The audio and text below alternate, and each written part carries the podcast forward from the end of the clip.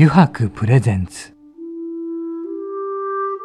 中原茂の「ただ風の中で」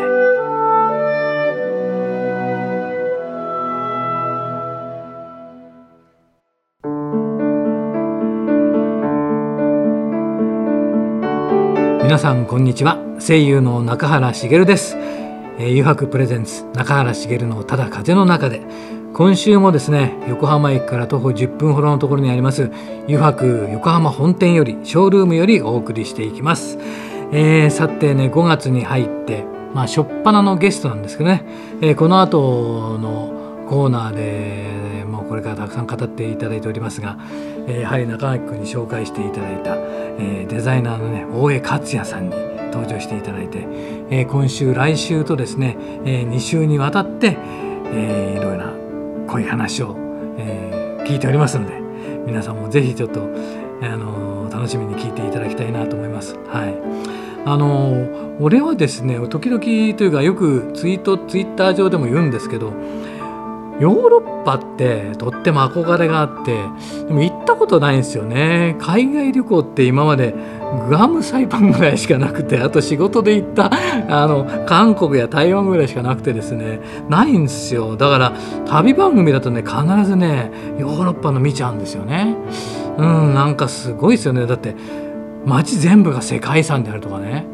うん、あの旧市街ですか？いろんなところにある。それがねとってもね憧れているのでだから大江さんはねそのミラノであるとかえー、ところにゆかりがあるわけですけどもそういう話だけでもねなんかね来るものがあるんですね。だから自分はとても楽しみに聞かせていただきました。なので皆さんもですねちょっとどんな話なのかどんな方なのかっていうのもね、えー、聞いていただければ嬉しいなと思います。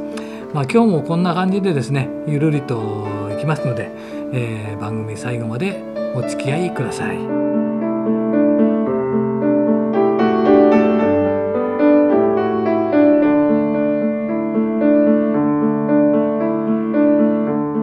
博プレゼンツ中原茂のただ風の中でこの番組は FM ジャガリッスンラジオポッドキャストでお楽しみいただけます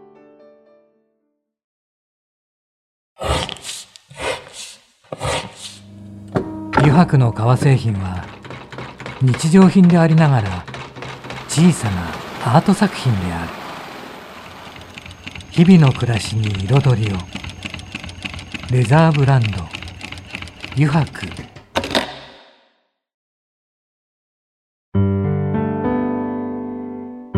油白プレゼンツ。中原茂の「ただ風の中で」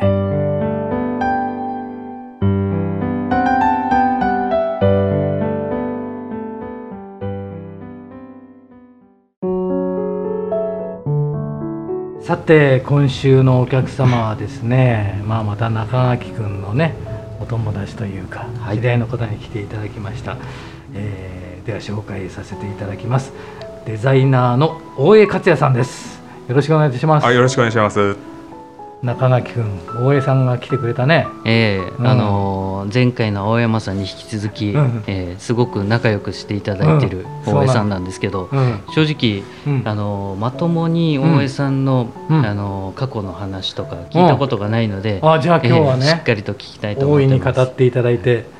であの大江さんまず本題に入っていく前に、はい、中垣君とはどういう出会いだったんですか？出会いは、はい。どうでしたっけ？一番最初って。桜井さんっていう。共通の知人がいるんですけどその知人のあのまとめてくれたあの飲み会というか、はい、あそこで初めて、でその時はお互いどうでした？いや面白い人やなと思って。自分も最初あのいろんな前情報を聞いてたんで。前情報、えー、そうなんだ、えー、まあ、どんな人なんだろうなと、えー、すごいやっぱりあの経歴がすごいんで、うん、そうだね。すごいねものすごく天狗な人だったら怖いな。それは怖い。それは怖いわ、えー、そんな人だったら嫌だなと思ってたんですけど、うん、会ってみたら全然違ったんで、うん、もう本当そこのギャップにびっくりしました、えー、本当に、えー、そうか。でもそこがまた魅力なんですかね。どうなんですかね。ありがとうございます。はい。であの大江さんのこの資料を一応読ませていただいた中で、はい、びっくりしてしまうのはですね、えーこれお父様が商社に勤められてるんですよね。で、ね。はい、でアルマーニを日本に、えー、はいそうですね。そのためにもずっと家族で。イタリアに行ったんですましたね。そそしてこの幼少期の体験っていうのはすごいですね。そうですよね。今考えたらすごいんでしょうね。言葉何も。言葉もまあそもそもあまり日本語も分かってなくそのまま言ってたんで。って幼稚園でまあまあほぼ向こうで育ってるのでそうですよね。もうイタリア語もままならず、日本語もままならず、そんな感じでずっと幼稚園通ってましたね。すごいですよね、でもでも通い続けるわけですもんね。あもちろんですね。そうですよね。ええ。通い続けて毎日泣きながら幼稚園通ってましたね。また泣きながらって泣きながらでもすごいですよね。そうですね、うん、子供ながらに生きる手段を学んだって感じですね。でもそのやっぱり子供ながらのイタリアの最初の,はい、あの記憶っていうのは大きなものだったんですかね、はい、えー、いや本当にただ自分が日本人っていうことは分かってなかったのかもしれないですよね。同じ現地の子どもたちと一緒に、肌の色の違う人かなぐらいで、ちょうどその時ももう一家族か二家族、はえ同じ幼稚園に通ってた同級生の子供がいたのでで、その子たちと仲良くしたり、まあ、基本はイタリア人の同級生というかクラスメートの子たちと常に遊んでましたね。はい、でその中ででもあれですよね。ぱり移動遊園地ですか？あ移動遊園地。そうですね。もう本当に言葉が分かんないんで、はいはい、何でコミュニケーションを取っていいのかが全然分かんなくて、ただひたすらこう絵を描いて、はい、で移動遊園地で見たまあ、移動サーカスかな、はいはいはい、で見たピエロの絵を、えピエロを見ながらい。ろんな絵をぶわって描きまくっていったら、それがコミュニケーションの手段となって、はい、でその幼稚園の先生がこれだったらちょっと壁一面に貼りなさいみたいな感じでどんどんどんどん書いていったら、うん、まあ、壁一面というか教室一面に全部自分の絵で埋まったって感じで、はい、あそうなんですね、はい、先生もよく貼り貼り出してくれたもんですね。先生もやり方が分かんなかったんじゃないですかね。ああどう、はい、ななんとかしたいと。とりあえずアジア人の子がいる、はい、日本人がいるみたいな、はい、でも向こうも喋り方分からないですし、はい、はい、なのでほとんどコミュニケーションはもうハグとチューばっかりでした、ね、さすがイタリアだなと思って。もうファーストキスは早かったですね。確かに早いですね。そうか。でもななんとかだからあのあれですよね大江さんの方もそうですけど向こう先生たちもどうせうまくなんとか接してあげたいなっていうのは気持ちあったんでしょうね。そうね。なんとかなんとかこの子の子をしてあげたいなっていうのはだと思います、はい。きっと友達たちもきっとそうだったんでしょうね同じように。そうでしょうね、えー、友達からしたら多分変に面白い人。あの 肌が違うから、そんな感じで扱ってくれてたっていうか仲良くしてくれてたんだと思いますね、えー、ほとんど周りが女の子だったんで。あそうなんですか？そうなんです。あ男の子ももちろん幼稚園にいますけど、なんでか遊んでたメンバーは9割が女の子ばっかりでしたね。それはなんか理由ありました、ね、理由はモテたんでしょうね。来たな来ましたね。なる。幼稚園で、幼稚園で。早くも。まあそれは冗談ですけど、はいはいはい、まあううち姉がいるんで多分。あそそんな感じかもしれないです、ね、男の子と遊ぶより女の子と遊ぶっていう感じの方が慣れてたのかもしれないです、きっとそう、うん、の子ってそういうのあるかもしれないですね、はい、そうですね、えー。そうなんですね。でも、それがあったからなんとかその幼稚園時代というかもう過ごすことができたってことですよね。そうですね、で、結局あれですかそのアルマーニなんですけど、はい、そのお父様の、はい、お父様がそれでやっぱりアルマーニを日本にはい、ってくることにな,えー、なったわけですよね。そうですね。7年間だから、ずっともうほぼゼロから向こうに、小学校2年生までは向こうにいたので、それで帰るわけじゃないですか。帰りましたね。日本に。でも、はい、それはそれで大変だった、ね、そうですね。今度は今度日本語が書けないので ね、あいうえあいうえおが書けなかったので、えーまあ、普通の公立の小学校に通って、はい。はい、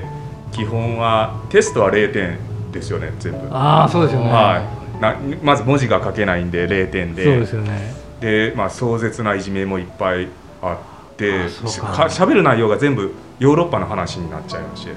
で当時その日本で流行ってた「仮面ライダー」とか、はいはい、ウルトラマン」とかそういう話が全然分からず喋るとフランスのどこどこのとか、はいはいはい、まあ普通に喋ってるはずなのに、聞かれるから喋ってるだけなのでそれが何か面白くないのか、まあ、そういう時代だったので、まだ帰国子女の人たちがいない時代だったので、なのですごい今ドラマにしたらやばいぐらいの経験はいっぱいしました。本当ですか、ででもそれも乗り越えていくわけですよね。そうですね、え。ーなのでこんなに老けた顔してます。だ だか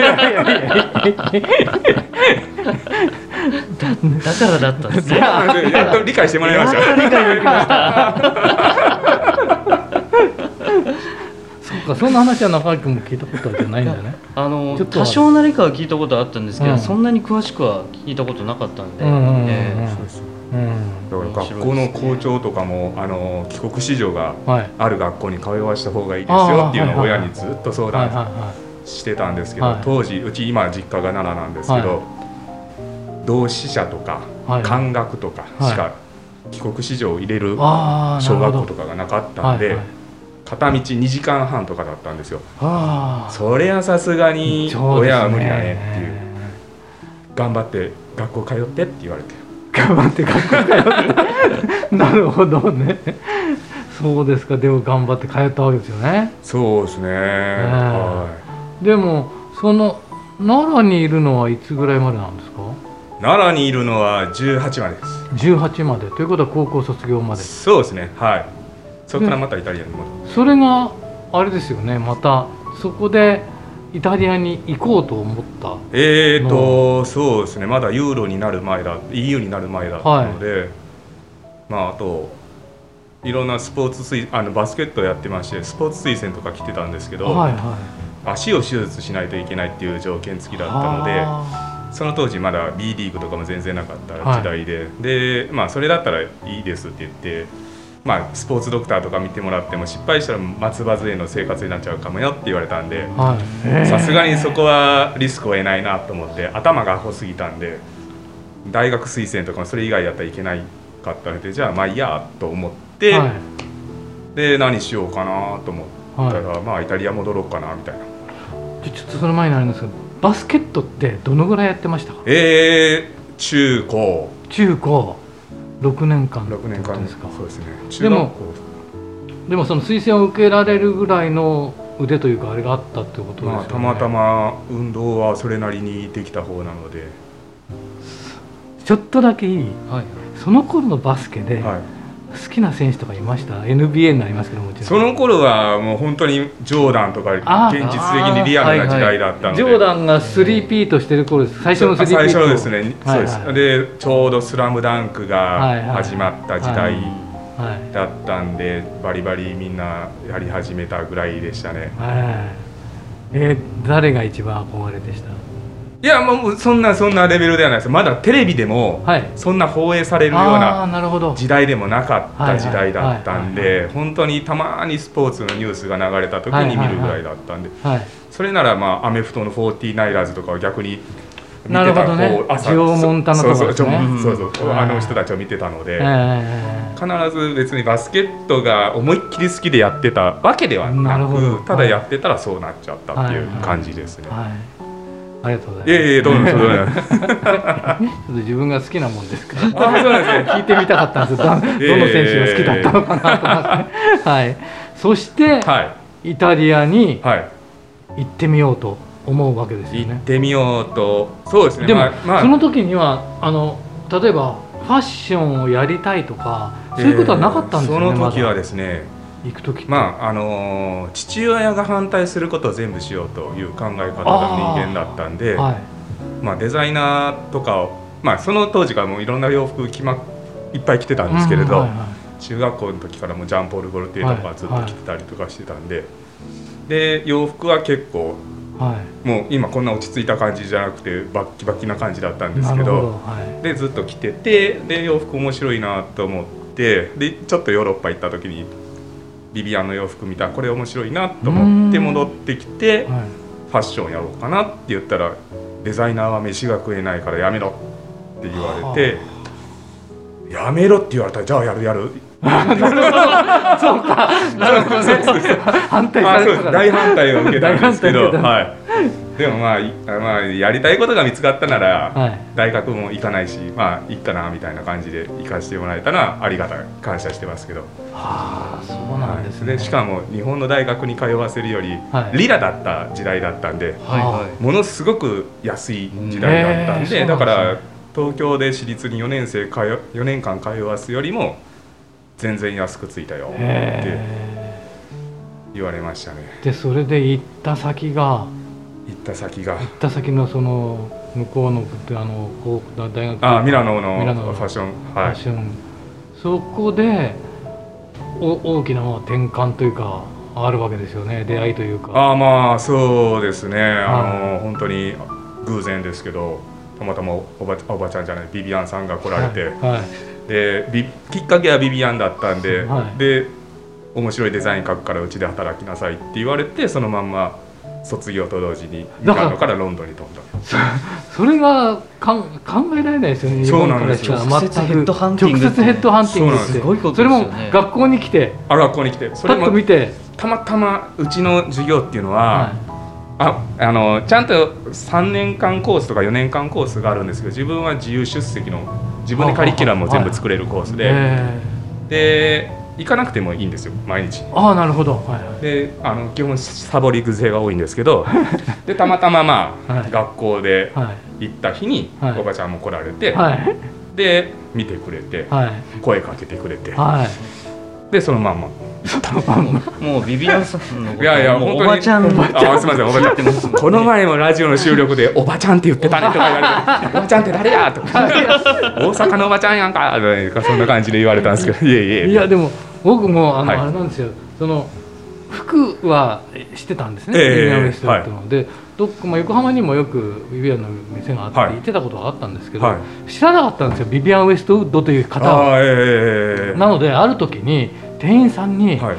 ビビアン・ウェストウッドさんってどんな人なんですか?」って聞いたら「あこちらに写真があります」って言って見せられたら、ええ、おばちゃんなんだろうって、やっぱおばちゃんですよね。いやびっくりしました。いや いやすごい全然いい人です。全然、はい、この方がやってるなんてっていう衝撃を受けましたね、ああの人はもう素晴らしい才能だと思いますね。そうですよね、えー、でそれででも行くわけですよねそう。ですね。あの自分の道始めた道のきっかけの人だったんで、はい、はい、で行ってその行ってからあれですよね聞くんですか？やっぱりビビアン・ウェストウッドさんが自分でヘッドハンティングをしてたっていう。あそういうのはえああそういうのは別に、はい、あの皆さん在籍されてるデザイナーの人たちはあの全員かおビビアンさんがスカウトした人しかいないんですよ。なるほど。毎日書類が1000 1000とか届くんですよ。世界中の学生とか、はいはい、なるほど、でも、はいはい、あの基本見ずに全部ゴミ箱に。やっぱり自分のブランドをどうやって引き継いでいくとか継承するっていうのがあるんで、はい、ご本多分ですよ、はい、ご本人が本当にこの子だったら大丈夫っていう人だけをこうピックアップして。で今の旦那さんも、はいスイスの時の教え子さんで。へえそうなんですそうです。アンドレアスって今回のデザインから彼が引き継いで AK ビビアン・ウェストウッドに変わったんですけど、はい、で今年えおばちゃんはちょっと一歩裏方にああそうなんですね、はい、へえいやでそういう人しかいないわけですね。デザイナーには。ビビアン・ウェストウッドさんが。そうですね。多分今は分かんないですけどその当時はそうです、ね、はい。で結局そこに何年ぐらいいた6年ぐらい。6年ですか。はい、はい、それで独立しようと思ったわけですか？独立しようとは思わなかったんですけどあのもっと自分はミラノで勉強してたので、はい、えー、こういうプレタポルテ系あのアバンギャルドすぎて世の中とちょっと逆行してるような洋服ばっかりだったので、はい、もうちょっと現実的な洋服も作っても面白いよって言われたんですけど、はいでもそこの6年間でいろんなものを養われたわけですよね、はい、ビビアン・ウエストまあでも最初は本当に過去のうん、あの全部のコレクションをマネキンに載せるっていう作業から始まって、で着せ方とかも全部教えてくれないので、はい、彼女の洋服のデザインっていうのはすごい複雑な着せ方なので、はい、でそれを自分でどう着せるかとかパターンとかも学学ぶっていうか盗むっていうことですね。じゃないと着せれない洋服ばっかりなので誰に聞いても教えてくれないんですよ。でとりあえず一通り去年までのコレクションのデザインを全部撮りなさい写真に。そしたらまた戻ってきなさい。っていうことでずっと倉庫にいてずっとこう洋服を着せて着せて着せて着せて分かんない分かんないとか思いながら。でも誰も教えてくれないとそれをずっとこれ全コレクション。全コレクションメンズレディース両方着せたんである程度のパターンとかは、はい、あのまあ、分かるようになった。でもまあその方が本当に良かったのかもしれないですけどね。みんなその道を通ってっていう感じですか？そうですね。多分そうだと思います、はあ。でも長い時間かかったってことですね。長かったですね。三 あ三ヶ月。ぐらいかかいや本当に分かんなかったんで、はい、はい、あとすごいなと思ったのはその後なんですけど、はい、いたら、はい、なんでいるのって言われてもっと外を見なさいっていうようなこと。ああそうですね。机の前に座ってても机の上に座っててもデザインは生まれないので、はい、それからいろいろ見に行かれた世界中回りましたね。あのあの美術館工場博物館、いろんなまあかなんていうんですかピカソのとことか、はい、まあ、歴史のあるようなとことか、はい、あと自然の多い街とか、はい、もういろんなものを見てでそこからアイデアを膨らましてで戻ってこいっていう感じ。なるほど。だから1コレクションで大体1000デザイン以上は書いてましたね。ええー、そうなんですか。1000デザインですか、はい、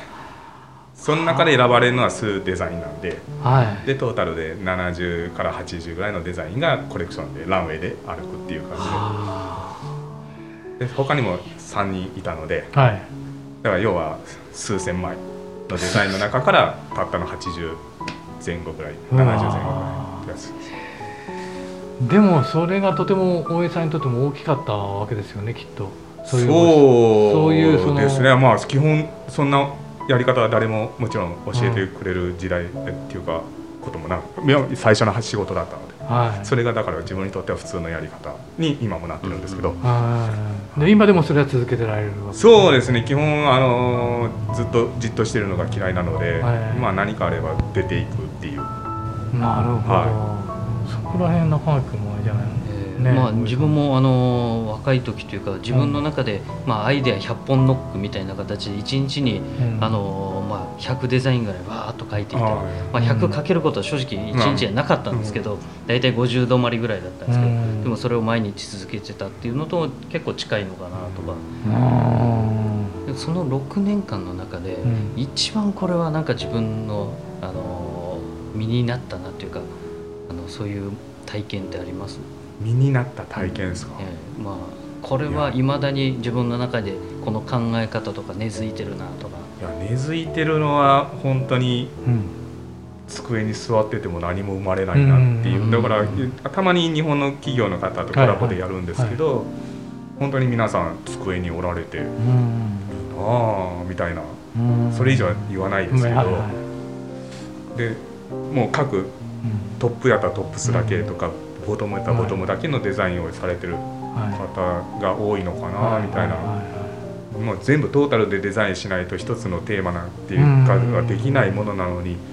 ジャケットだったらジャケットだけしかデザインしませんとかいうデザイナーの方たちもおられるので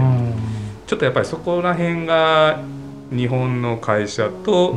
そういうコレクションやってる会社の違いなのかなとは正直思いますね。単体だけだったらまとまりが出ないので、全部を発想しな妄想しながらやんないと、いいものは生まれないかなっていう。わかりました。ちょっとだんだんももっともっと聞きたいことがあるんですけれどもまたちょっと次週にそれをつながりたいと思いますので、はい、えー、今回ちょっとこれでまず一旦終了させていただいて、はい、また次週よろしくお願いいたします。お願いします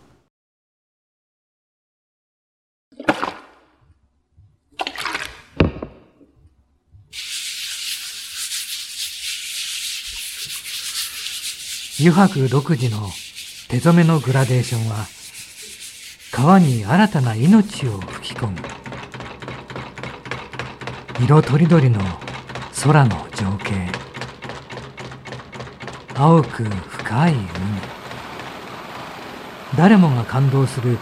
あの一瞬を閉じ込める。レザーブランド。油白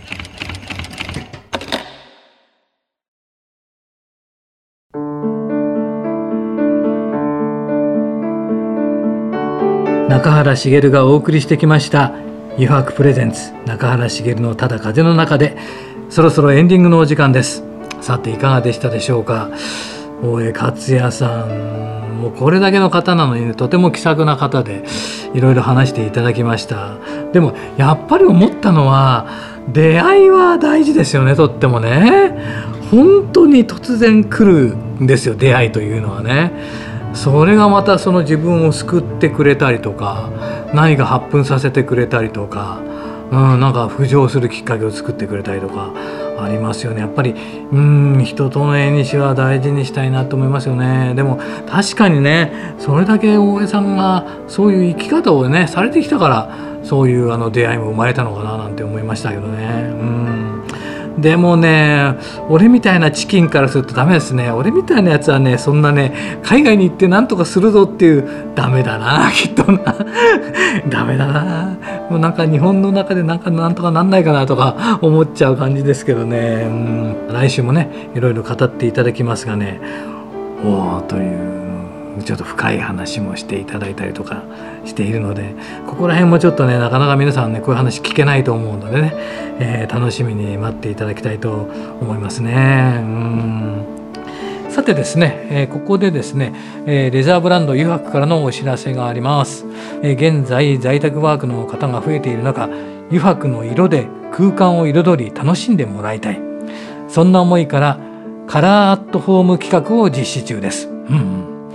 これは職人一人一人がお客様からいただいた絵や写真からヒントを得た色で革を染め上げ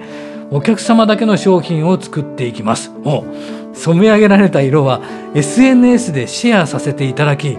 皆さんで楽しんでいただけるような企画にしたいと考えています。お客様だけのために染め上げられる油白の色をぜひご堪能ください。商品はあこれ大事ですね。マウスパッド。または iPhone ケースのどちらかをお選びいただきます。えまた売上の一部は国境なき医師団へ、え寄付をさせていただきます。えー、詳しくは油白のホームページをご確認ください。はいさてこの番組ではですねリスナーの皆さんからメッセージをたくさんお待ちしております。e メールアドレスはすべて小文字で jaga.jaga.fm jaga.jaga.fm へお送りください。なお件名にはですね中原茂のただ風の中でと入力してください。入力し忘れますとね迷子になってしまう可能性がありますのでよろしくお願いいたします、